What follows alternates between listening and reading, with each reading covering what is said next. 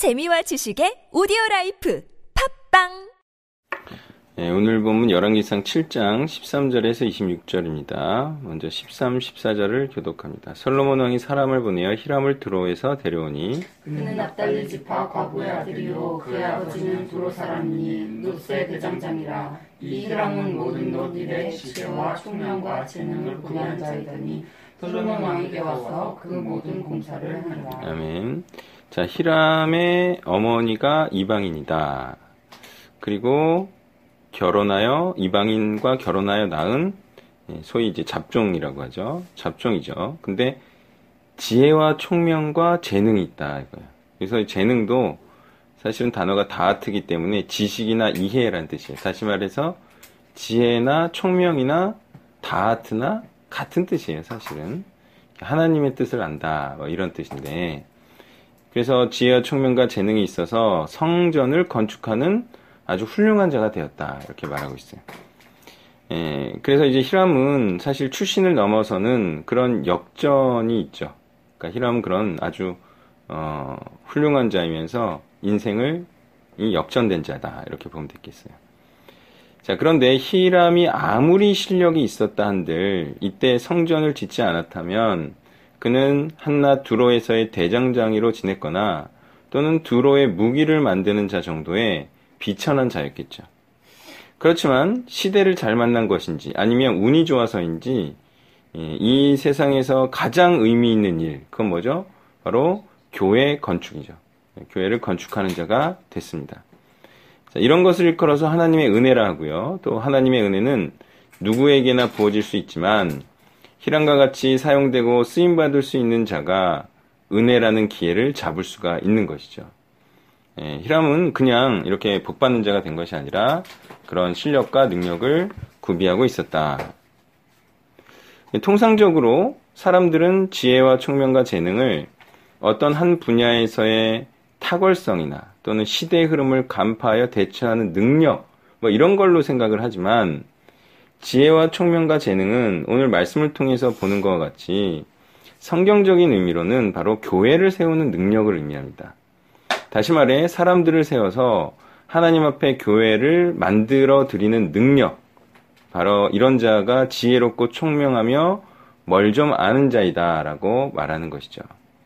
15절부터 22절까지 교독합니다. 그가 놋 기둥 둘을 만들었으니 그 높이는 각각 18규빗이라 각각 12규빗 되는 줄을 둘을 만하며 또 붓을 우겨 부어서 기둥머리를 만들어 기둥 꼭대기에 두었으니 한쪽 머리의 높이도 다섯 규빗이요. 다른 쪽 머리의 높이도 다섯 규빗이며 기둥 꼭대기에는 머리를 위하여 바드파 모양으로 얽은 그물과 사슬 모양으로 따은 것을 만들었으니 이 머리에 일곱이요. 저 머리에 일곱이라 기둥을 이렇게 만들었고 또 두 줄 성류를 한 그물 위에 둘러 만들어서 기둥 꼭대기에 있는 머리에 두르게 하였고 다른 기둥 머리에도 그렇게 하였으며 주랑 기둥 꼭대기에 있는 머리에 네 규빗은 백합화 모양으로 만들었으며 이 두 기둥 머리에 있는 그물 곁그 머리의 공같이 둥근 곳으로 돌아가며 각기 성류 200개가 줄을 지었더라. 이 두 기둥을 성전의 주랑 앞에 세우되 오른쪽 기둥을 세우고 그 이름을 야긴이라 하고 왼쪽에 기둥을 세우고 그 이름을 보아스라 하였으며 그두 기둥 꼭대기에는 백합화 형상이 있더라 두 기둥의 공사가 끝나니라 아멘.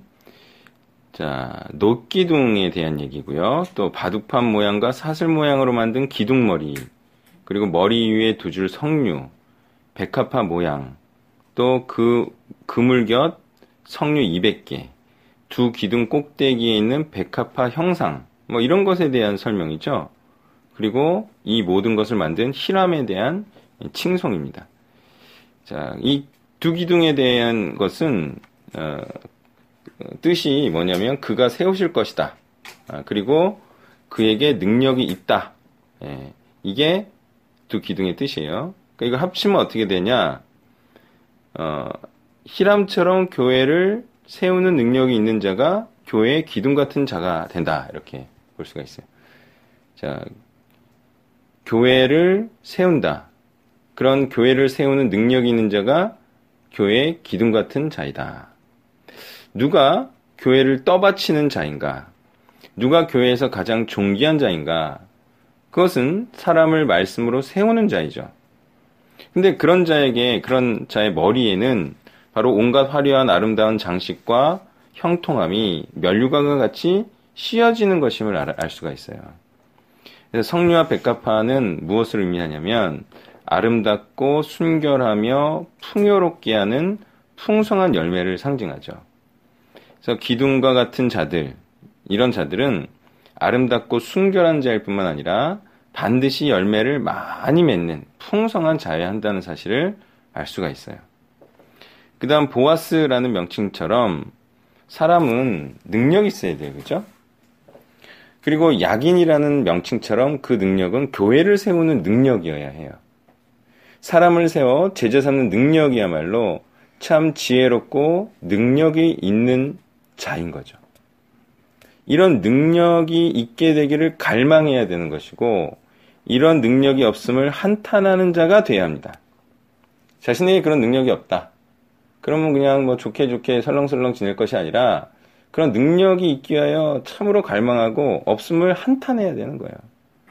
자, 어리석은 자들이 능력이 없으면서 세상과 사회를 한탄하곤 하죠. 근데 그래봤자 뭐 하죠? 못 먹고 못 살고 무시당하면서 살잖아요. 네.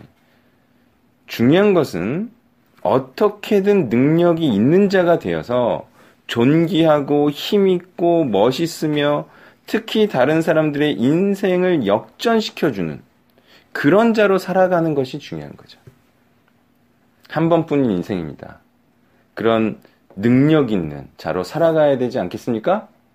네, 손수건 하지 마요. 네. 자, 23절부터 26절 하겠습니다. 또 바다를 부어 만들었으니 그 직경이 10규빗이요. 그 모양이 둥글며 그 높이는 5규빗이요. 주인은 30규빗 줄을 두를 만하며 그 가장자리 아래에는 돌아가며 박이 있는데 매 규빗에 열 개씩 있어서 바다 주위에 둘렀으니 그 박은 바다를 부어 만들 때에 두 줄로 부어 만들었으며 그 바다를 소 12마리가 바쳤으니 셋은 북쪽을 향하였고 셋은 서쪽을 향하였고 셋은 남쪽을 향하였고 셋은 동쪽을 향하였으며 바다를 그에 놓았고 소의 뒤는 다 안으로 두었으며 바다의 길이는 한 손 너비만 하고 그것에 가는 백합화의 양식으로 잔 가와 같이 만들었으니 그 바다에는 이천 밭을 담겠더라. 아멘. 자, 물을 담는 큰 그릇을 의미하는 바다, 그리고 조롱박 모양의 장식과 소 12마리 장식과 백합화 양식에 대한 설명입니다.